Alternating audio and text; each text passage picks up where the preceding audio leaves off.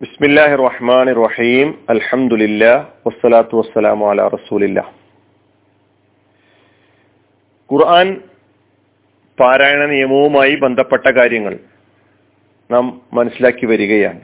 കഴിഞ്ഞ ക്ലാസ്സുകളിലൂടെ മഹ്റജുകളെ കുറിച്ച് അക്ഷരങ്ങളുടെ ഉത്ഭവ സ്ഥാനങ്ങളെ കുറിച്ച് മനസ്സിലാക്കുകയുണ്ടായി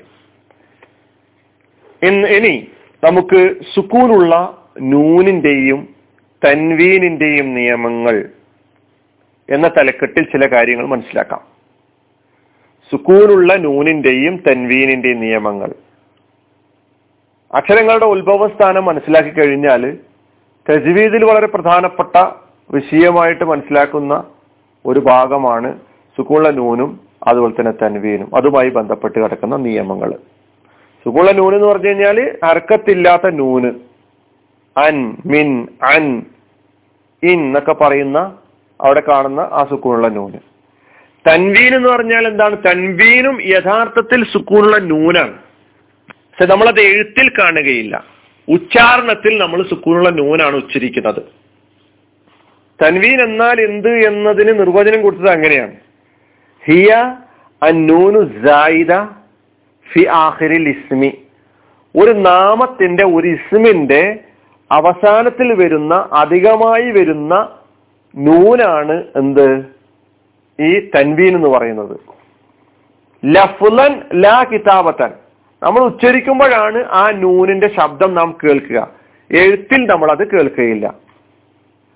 ഫന്നൂന് തുൽഫലു വല കിന്നഹ ലാ തുക്തബു. നൂൻ ഉച്ചരിക്കപ്പെടുകയും എഴുതപ്പെടാതിരിക്കുകയും ചെയ്യുന്നു.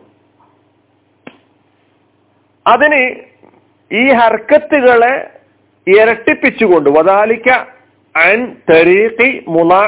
ഹർക്കത്തിൻ. ഹർക്കത്തി നിഹായത്തിൽ ഇസ്മി. ഇസ്മിന്റെ അവസാനത്തിൽ വന്നിട്ടുള്ള ഹർക്കത്ത് അത് ഫത്തഹാണെങ്കിൽ ഫത്തഹ് അല്ലെങ്കിൽ കസറാണെങ്കിൽ കസർ അല്ലെങ്കിൽ ലമ്മാണെങ്കിൽ നമ്ര അകാര ലമ്മ്. ഇതിലെ ഈ ഹർക്കത്തുകളെ ഇരട്ടിപ്പിക്കുക എന്നതാണ് തൻവീനിന്റെ രൂപം. അപ്പൊ ആ തൻവീൻ സുക്കൂളിന്റെ നൂൻ തന്നെയാണ്. ഇപ്പൊ ഫത്തഹ ആണെങ്കിൽ തൻവീന് ഫതഹ്. അപ്പൊ കിതാബൻ. കസറാണെങ്കിൽ തൻവീൻ കസർ കിതാബിൻ. ലമ്മാണെങ്കിൽ തൻവീൻ ലമ്മ കിതാബുൻ. ഇതാണ് തൻവീന്. ഫതഹിൽ കസറിൽ ലമ്മിൽ. സുക്കൂളിലെ നൂനും തൻവീനും ശേഷം ഈ നമ്മൾ പഠിച്ചിട്ടുള്ള ഇരുപത്തിയെട്ട് അക്ഷരങ്ങൾ ഈ ഇരുപത്തെട്ട് അക്ഷരങ്ങളിൽ നിന്ന് ഏതെങ്കിലും ഒരക്ഷരം അല്ലെങ്കിൽ ആ ഇരുപത്തെട്ട് അക്ഷരങ്ങളിൽ നിന്ന് വരുന്ന അക്ഷരങ്ങളുടെ വ്യത്യാസം അനുസരിച്ച് ഈ സുക്കൂളിലെ നൂനും തൻവീനും അഞ്ച് നിയമങ്ങളാണ് മഹാന്മാർ. ഖുർആൻ പാരായണം അതായത് തുടർന്നു വന്നിട്ടുള്ള റസൂല്ലാ സല്ലാ അലൈഹി സ്വലമയിൽ നിന്ന് സഹാബാക്കൾ കേട്ടു. റസൂള്ള ജിബിരിയിൽ നിന്ന് കേട്ടു. ജിബിരി റസൂ പ്രവാചകനിൽ നിന്ന് സഹാബാക്കൾ കേട്ടു. സഹാബാക്കളിൽ നിന്ന് താവേവുകൾ കേട്ടു. അവരുടെ ആ പാരായണങ്ങൾ മുന്നിൽ വെച്ചുകൊണ്ട് അഞ്ച് നിയമങ്ങൾ സുക്കൂനുള്ള നൂനിനും അതുപോലെ തന്നെ തൻവീനിനും വരുന്ന അക്ഷരങ്ങളുടെ വ്യത്യാസം അനുസരിച്ച് അതായത് ശേഷം വരുന്ന അക്ഷരങ്ങളുടെ വ്യത്യാസം അനുസരിച്ച് നിശ്ചയിക്കപ്പെട്ടിട്ടുണ്ട്. അതിൽ ഒന്നാമത്തെ നിയമം ഇൽഹാർ എന്നതാണ്. ആ ഇൽഹാർ എന്താണെന്ന് മാത്രം ഇന്ന് നമുക്ക് ശ്രദ്ധിക്കാം.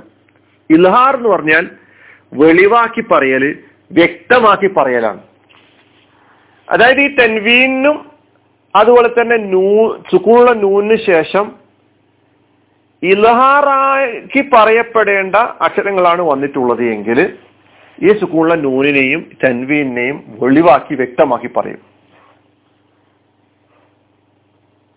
ഇലാറിന് ഹൽക്കിന്റെ അക്ഷരങ്ങളാണ് തൊണ്ടയിൽ നിന്ന് ഉത്ഭവിക്കുന്ന അക്ഷരങ്ങൾ എന്നുള്ളതൊക്കെ നമ്മൾ പഠിച്ചല്ലോ. ആ അക്ഷരങ്ങളാണ് സുക്കുള്ള നൂനും തൻവീനും ശേഷം വരുന്നത് എങ്കിൽ സുക്കുള്ള നൂനിനെയും തൻവീനെയും വ്യക്തമായി വെളിവാക്കി പറയണം. ഉദാഹരണമായി മിൻ ഐ ഇൻ ഖലഖ.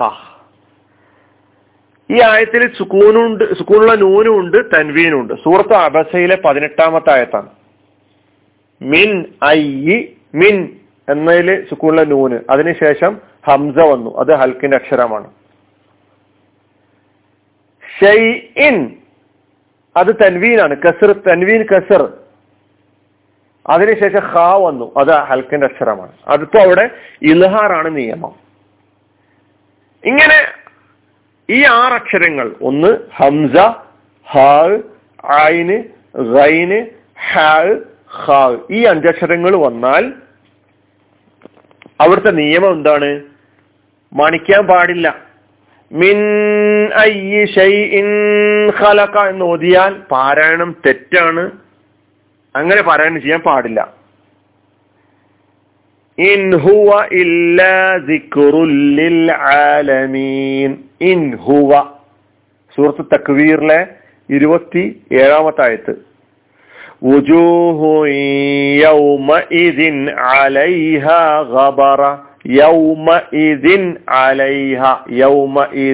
തൻവീന് വളരെ വ്യക്തമായി പറയണം. നാറുൻ ഹാമിയ. നാറുൻ. ലമ്മാണ് തൻവീനാണ് വ്യക്തമായി പറയണം. ഹ എന്ന ഹൽക്കിന്റെ അക്ഷരമാണ് വന്നിട്ടുള്ളത്. ഇനി നിങ്ങൾ ചെയ്യേണ്ടത് നിങ്ങൾ പഠിച്ചിട്ടുള്ള സൂറകളിൽ നിങ്ങൾ ഓതിക്കൊണ്ടിരിക്കുന്ന സൂറകളിൽ സുക്കൂനുള്ള നൂൻ എവിടെയൊക്കെയാണ് വന്നിട്ടുള്ളത് എന്ന് പരിശോധിച്ച് നോക്കുക. അതുപോലെ തന്നെ തൻവീന് വന്നതും പരിശോധിക്കുക. പിന്നെ നിങ്ങൾ ചെയ്യേണ്ടത് അതിന് ശേഷം വന്ന അക്ഷരം ഹൽക്കിന്റെ അക്ഷരം എവിടെയൊക്കെ ഉണ്ട് എന്നുള്ളതും പരിശോധിക്കുക. ഈ ആറ് അക്ഷരങ്ങൾ എവിടെയൊക്കെയാണ് സുക്കൂണിലെ നൂന് ശേഷം വന്നത് അല്ലെങ്കിൽ തൻവീന് ശേഷം വന്നത് എന്ന് പരിശോധിച്ചതിന് ശേഷം അവിടെയൊക്കെ തന്നെ ഈ നൂനെയും ഈ തൻവീനെയും വ്യക്തമായി പറയുകയാണ് വേണ്ടത് എന്ന് മനസ്സിലാക്കുക. അങ്ങനെ തന്നെയാണോ പാരായണം ചെയ്യുന്നത് എന്ന് പരിശോധിക്കുക. അപ്പോൾ അല്ലാതെ ചില സന്ദർഭങ്ങളിലൊക്കെ തന്നെ സുക്കൂണിലെ നൂന് കണ്ടാൽ എല്ലായിടത്തും മണിച്ച് മുതലാണ് എന്ന് ചിലരൊക്കെ മനസ്സിലാക്കിയിട്ടുണ്ട്. തൻവീന് കണ്ടാലും എന്തായാലും തിരക്കുള്ള ശേഷം എന്ത് അക്ഷരം വന്നാലും തിരക്കുള്ള അവിടെയൊക്കെ മണിക്കലാണ് നിയമം എന്ന് മനസ്സിലാക്കിയവരുണ്ട്. അത് തെറ്റാണ്. അതൊക്കെ അക്ഷരങ്ങൾ വരുന്നതിനനുസരിച്ച് നിയമം മാറും. ആ ഒരു പരിശോധന നിങ്ങൾ ഓരോരുത്തരും നടത്തണമെന്ന് സൂചിപ്പിക്കുകയാണ്. അതുപോലെ തന്നെ തൻവീൻ എന്താണ് എന്നും നമ്മളിപ്പോൾ മനസ്സിലാക്കി. തൻവീൻ എന്ന് പറഞ്ഞു കഴിഞ്ഞാൽ ഉച്ചാരണത്തിൽ സുഖമുള്ള നൂനാണ്. എഴുത്തിൽ നമുക്ക് കാണാൻ എഴുത്തിൽ എന്താണ്? ഹർക്കത്തിനെ ഇരട്ടിപ്പിക്കുകയാണ് ചെയ്തിട്ടുള്ളത്. ഇതാണ് തൻവീന് وآخر دعوانا أن الحمد لله رب العالمين. السلام عليكم.